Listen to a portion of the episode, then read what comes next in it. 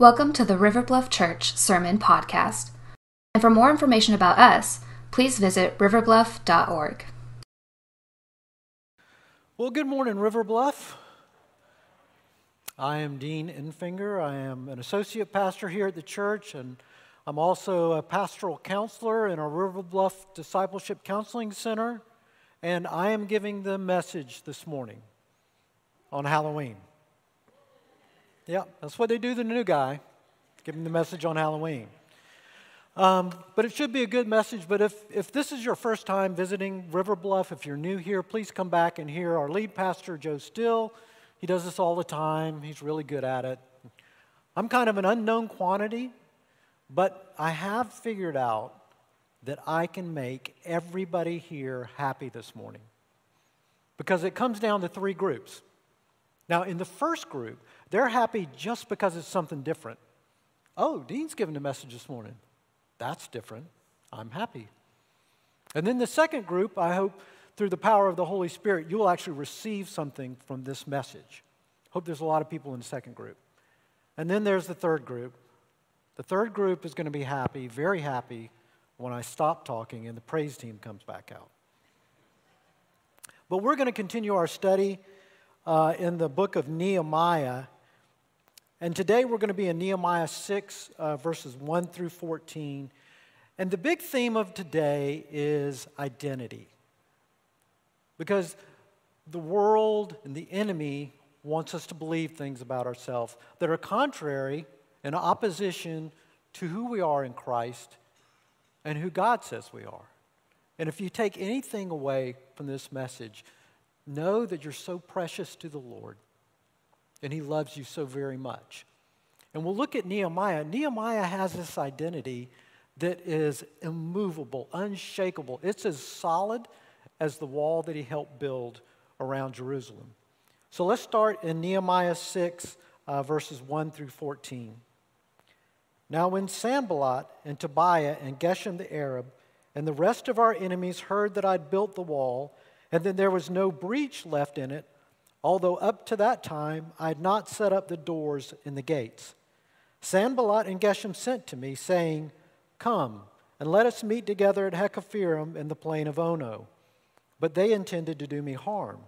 And I sent messengers to them, saying, I am doing a great work, and I cannot come down. Why should the work stop while I leave it and come down to you? And they sent to me four times in this way, and I answered them in the same manner. In the same way, Sanballat, for the fifth time, sent his servant to me with an open letter in his hand.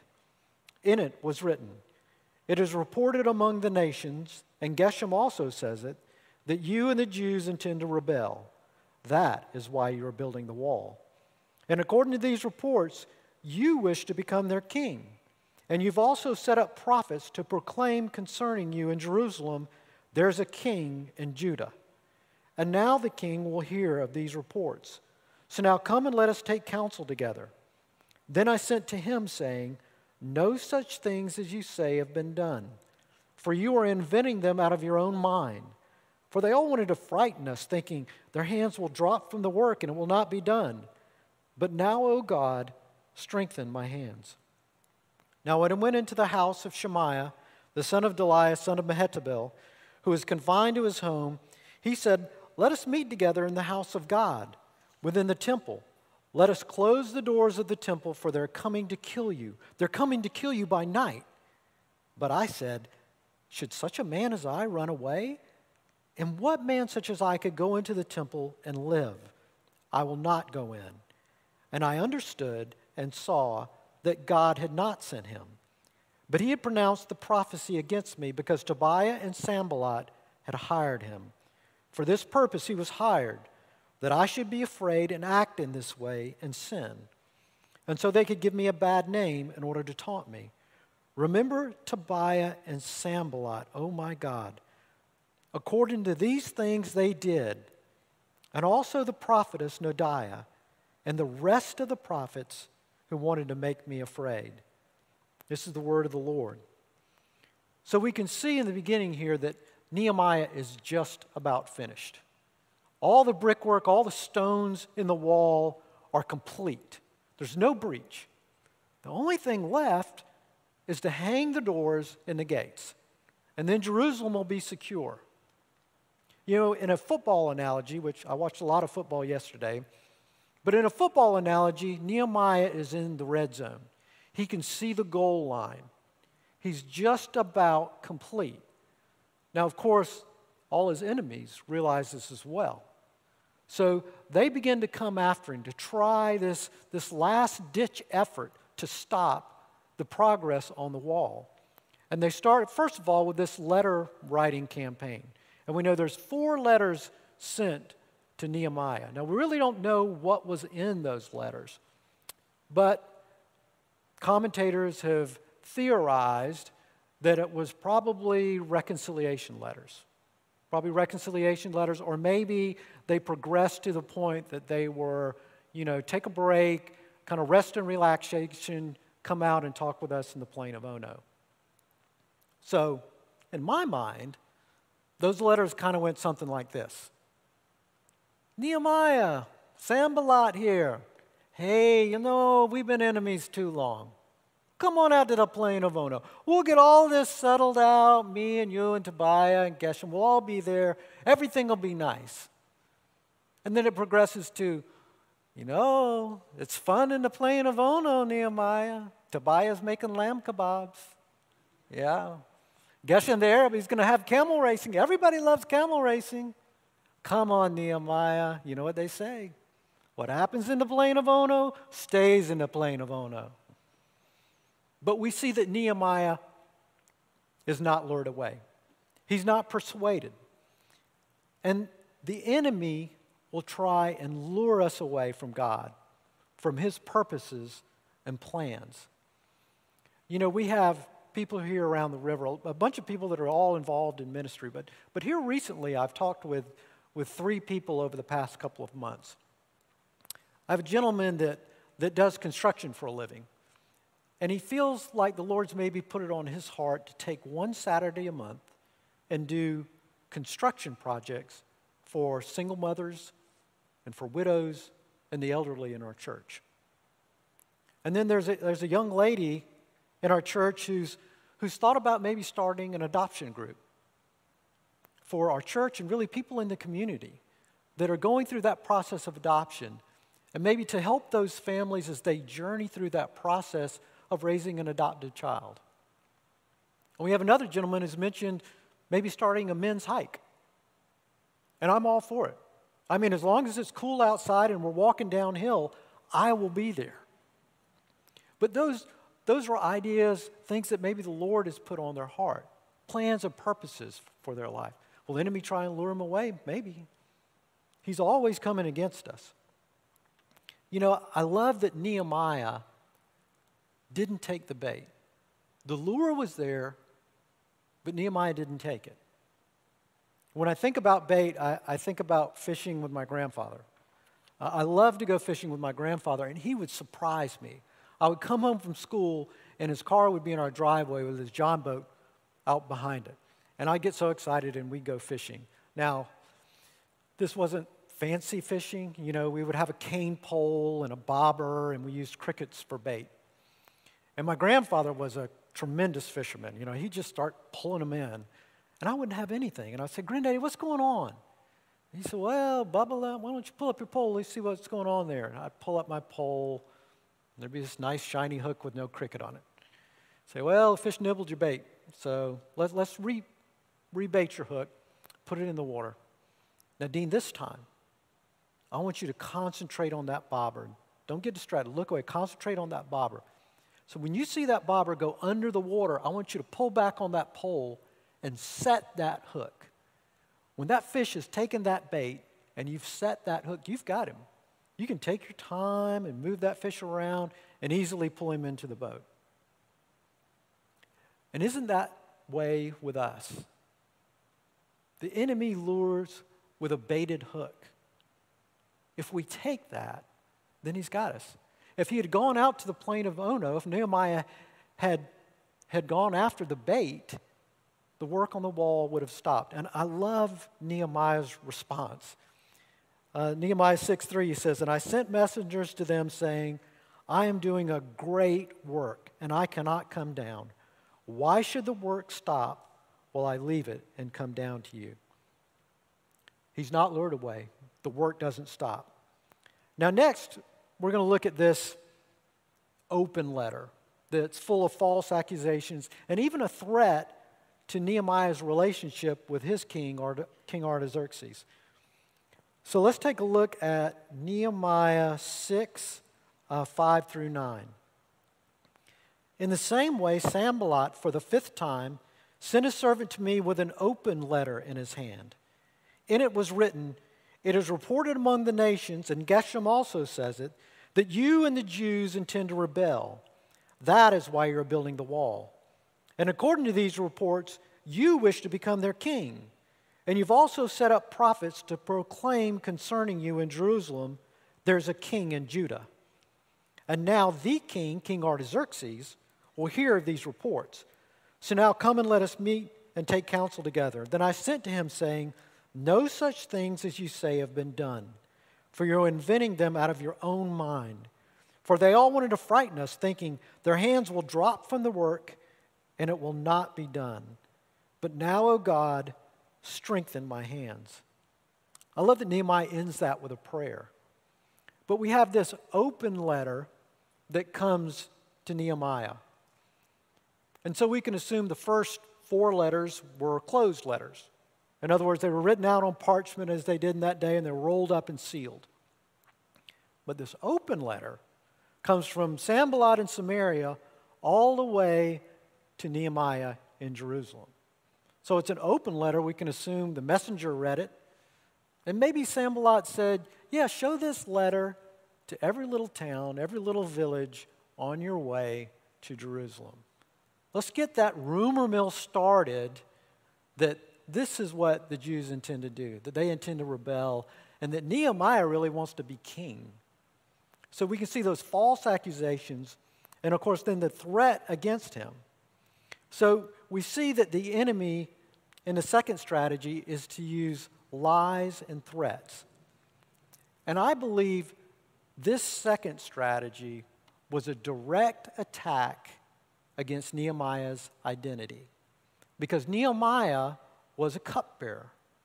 Now, when I started preparing for this, I thought I knew what a cupbearer was, but I was wrong. Uh, in my mind, a, a cupbearer was just this poor guy who walked into the royal court and said, They forced me to taste all this food and drink this wine, and I didn't die. So here you go. Hope everybody's happy.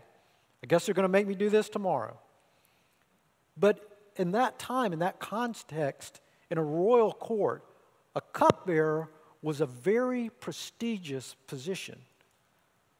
They had to be men of great integrity, they had to be super trustworthy. The cupbearers of that day were the Secret Service for the president.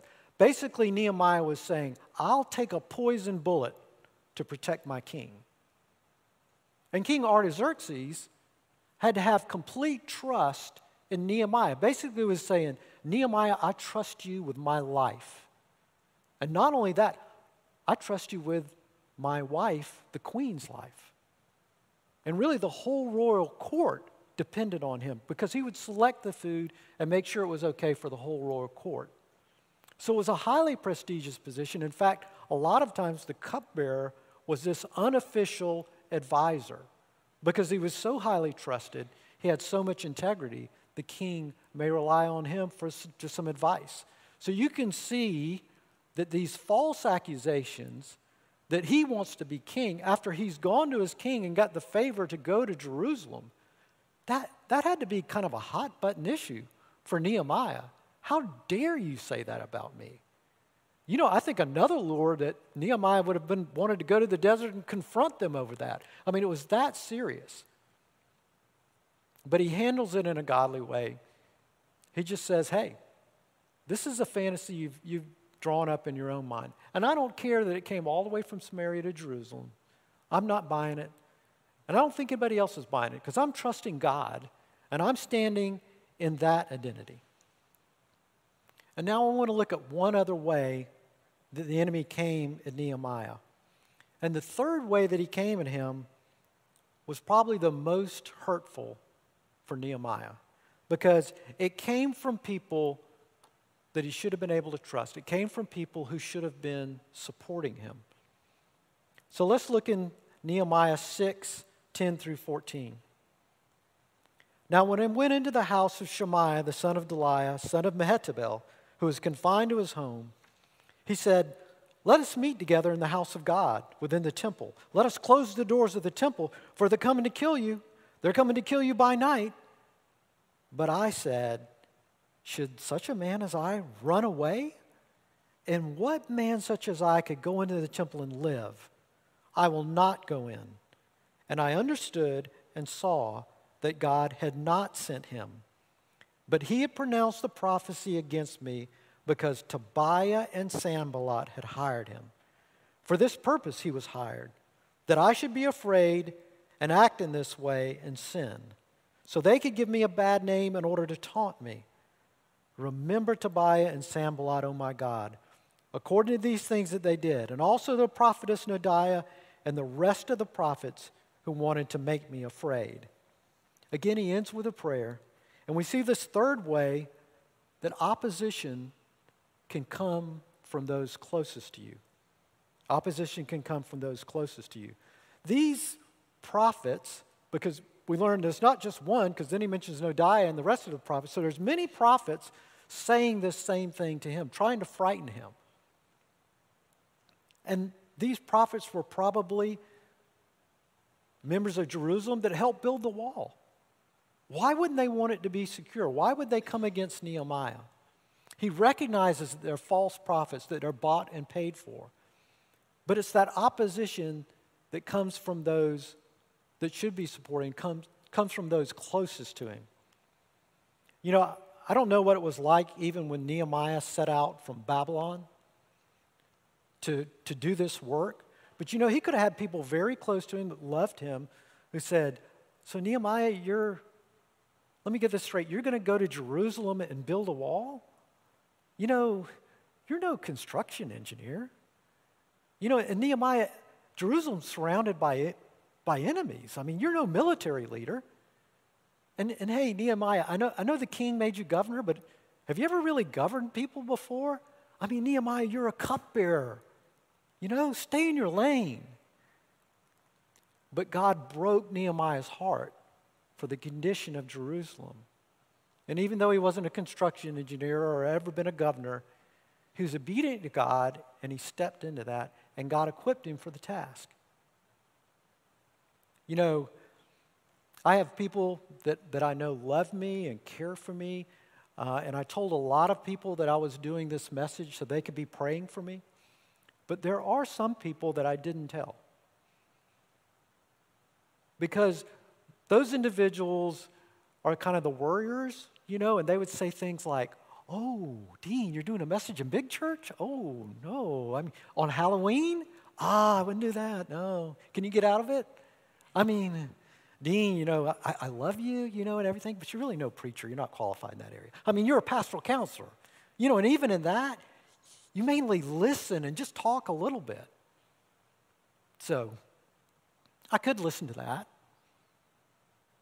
Or I could listen to what God says about me, the truth, which is that I can do all things through Jesus Christ who strengthens me, that I am victorious in Christ, that I am more than an overcomer in Christ, that I am God's child, born again of the incorruptible seed of the Word of God that lives and abides forever. Those are promises, and I'm standing on those promises and I'm trusting God. And I know I'm not here alone. I know the Holy Spirit is with me. Thank you. But that's the truth versus the lies. So we, we've talked a lot about identity. Does, does the enemy really come after our identity? Is that his thing? Well, I, wanna, I want you to turn to Luke, to Luke chapter 4, verses 1 through 13. And Jesus full of the Holy Spirit, returned from the Jordan and was led by the Spirit in the wilderness for 40 days, being tempted by the devil. And he ate nothing during those days. And when they ended, he was hungry. The devil said to him, If you are the Son of God, command this stone to become bread. And Jesus answered him, It is written, Man shall not live by bread alone. And the devil took him up and showed him all the kingdoms of the world in a moment of time, and said to him, To you I will give all this authority and their glory, for it has been delivered to me, and I give it to whom I will.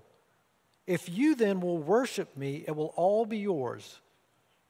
And Jesus answered him, It is written, You shall worship the Lord your God, and him only shall you serve. And he took him to Jerusalem and set him on the pinnacle of the temple and said to him, If you are the Son of God, throw yourself down from here. For it is written, He will command His angels concerning you to guard you, and on their hands they will bear you up, lest you strike your foot against a stone. And Jesus answered him, It is said, You shall not put the Lord your God to the test. And when the devil had ended every temptation, he departed from him until an opportune time. So we can see that the devil came directly at Jesus' identity. If you're the Son of God, turn these stones into bread. If you're the Son of God, throw yourself off the temple, the angels will catch you. He came directly at Jesus' identity. And I love Jesus' response. It's what we should do. He responds with Scripture. Man does not live by bread alone. You shall not tempt the Lord your God. But you can bet if the devil came after Jesus' identity, he's going to come after yours and mine. The devil is a liar. He's the father of lies. That's his character. And he wants to come after our identity. So, how do we see this play out today? How do we see it play out today? I mean, if we look back at this temptation of Jesus, don't you think the devil knew that Jesus was the Son of God? I mean, he's fulfilled every prophecy there ever was. He's born of a virgin. Holy Spirit's all over him, and yet he still comes after his identity. But I think today what we see are lies that the enemy sows into our lives that he wants us to believe about ourselves that aren't true, that aren't the way that God sees us, that are not our identity in Christ. So I'd like to bring up some common lies. Um, let's read through them together. I'm not good enough. I'll never measure up. I'm unlovable. I'm unworthy of love. I'm a bad person. There's something wrong with me.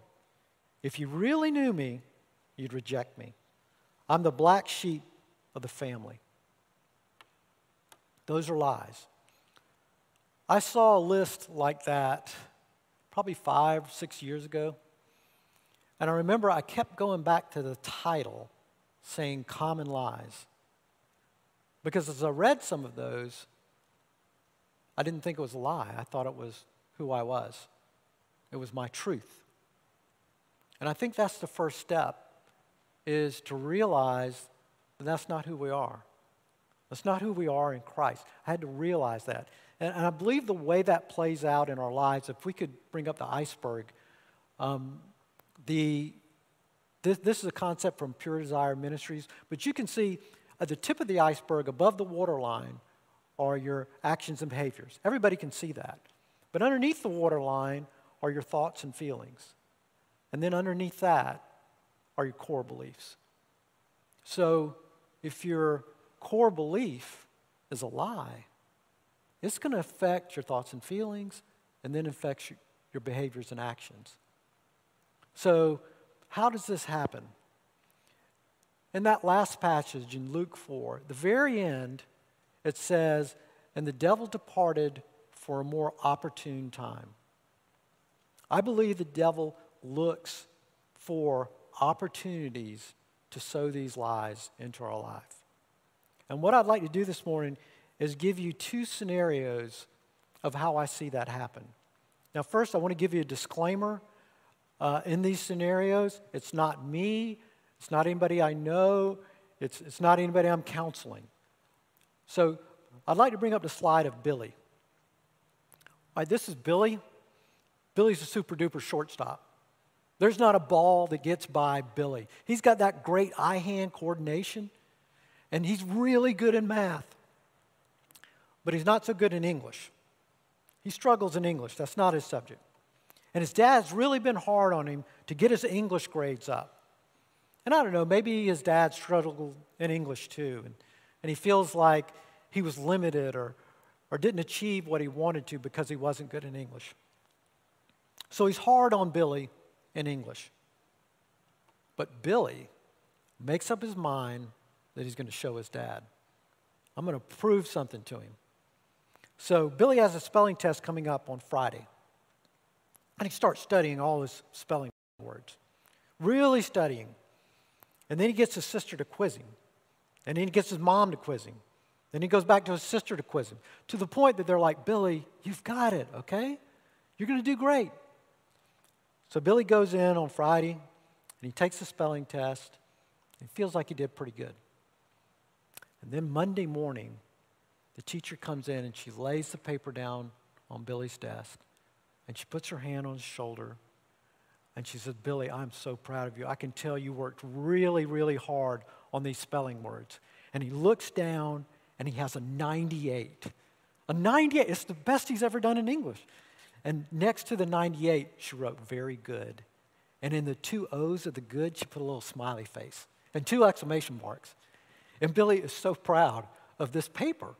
You know, and he, and he slides it into the binder because he, he doesn't want to wrinkle it or anything like that. He wants it to remain perfect.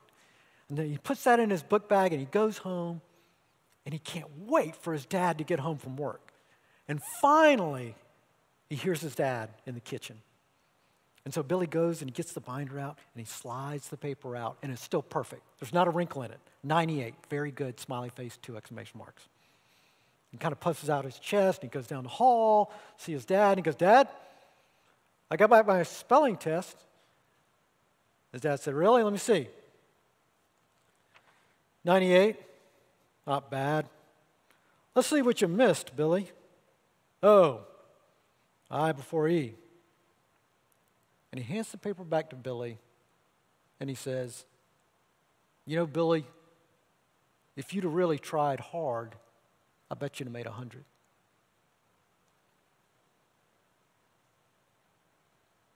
Billy is crushed. He, he can't believe it. And he starts walking away, and his mom realizes what's happening, and she's like, Billy, we're so proud of you, but he doesn't hear any of it. And he goes into his room, and he takes that perfect paper and he crumples it up and stuffs it in his book bag. And he goes and he sits on the edge of his bed and he thinks he's too old to cry, but he can't help it. The tears just start coming down. And he says, I'll never be good enough for my dad. And in that opportune moment, the enemy comes in and says, That's right. You're not good enough. You'll never measure up, Billy. No matter how hard you try, you're never going to be good enough. And a couple weeks later, Billy's at baseball practice, and his coach comes to him and he says, Listen, Billy, he said, You're so good. We're, we're going to have to move you to first base because we're struggling there. The guy's been missing throws that have been coming to him, so we're going to move you to first base. And Billy, Billy thinks, That's not what he's saying. He's saying, I'm not good enough for shortstop. He's saying, I don't measure up and they're going to have to move me to a lesser position. That's really what he's saying. Because, see, that's become a core belief in Billy. So his thoughts and feelings and behaviors and actions are all based on that belief. I want to give you one other scenario. If we could bring up Amanda. Amanda's in ninth grade. And Amanda is a straight A student. She is really gifted, really talented. She has friends, but Amanda's big thing is she wants to be popular. Okay, so Amanda's at home and she goes in the kitchen and fixes herself a bowl of ice cream. She sits down in the den, and then her mother walks in the room and says, Amanda, are you eating ice cream again? And Amanda, in true teenager fashion, says, Yeah, so what? And her mother says, Well, You know, Amanda, you, you gain weight so easily, and I, I think the dairy makes your acne worse. And don't you want to be asked to the prom? And Amanda picks up her bowl of ice cream and she goes in the kitchen, she throws it in the sink. She's stomping back through, and her mom stops her and she's like, Amanda, what's wrong? Why are you so upset? She says, Mom, in one sentence, you told me I'm fat, I'm covered in acne, and I'll never have a chance of a date. And her mother says, No, no, that, that's not what I'm saying. And maybe it wasn't. Maybe she didn't get asked to the prom, and, and she's trying to help Amanda in some way. Maybe shield her from some type of disappointment. But Amanda goes into her room, and she slams the door. And she looks around the walls of her bedroom, and she sees the posters of pop stars and singers and models, and they're all airbrushed perfect. And then she looks in the mirror. And all Amanda can see are imperfections. And she thinks to herself, my mom's right. Who will go out with me? Well, Amanda then goes out with guys that she really shouldn't. Guys that are, that are not kind, that are mean and use her. And she stays with them because she thinks, this is the best I can hope for. Because her core belief is that she's not worthy of love. The enemy has said, You're unlovable. You're not worthy of love, Amanda. And she believes that. She takes that in and lives out of that identity. But what does God say? How does God view us? I, I love the story of the prodigal son because Jesus is telling us this is what my dad is like. Timothy Keller does a wonderful job of, of, giving us the context of that day. When that son went to his dad and he said, Dad, I want my inheritance, basically he was saying at that time, I wish you were dead so I could have my money. And the father does the unthinkable in that time. He gives him the money. And we know the son goes off and he loses all the money and he's in need. So he decides, I'm going to go back home. And here's my plan I'm going to tell my dad, I'm not even worthy to be your son, but could I at least be a servant? So he has that all mapped out. And we know from the story that the father sees the son when he's way off, off in the distance, and he has compassion for him. But think about a world, and the son has hurt him in that way and said, I wish you were dead, Dad because I want my money. And he sees him coming. And that worldly dad would probably cross his arms and say, Here he comes. Probably wants more money. And the way he hurt me, you know, he's going to have to do a lot to ever get back in my good graces, for me to ever trust him. But that's not the story that Jesus tells. He tells of this father that is just overwhelmed by compassion and love for his son, so much so that he runs to his son. And in that day, a patriarch of a family would not run. To do it, he would have to lift up his robes. He could expose himself. The people that Jesus was talking to, that was scandalous that a father would run. But that's the way Jesus describes his father. He runs to him, he throws his arm around him. He puts a ring on his finger and he, says, Bring a coat, bring shoes, kill the fatted calf because my son was lost and now he's found. And if God was a father in the story of Billy, when he gave him that 98, he would have thrown him up in the air. He would have danced with him in the kitchen.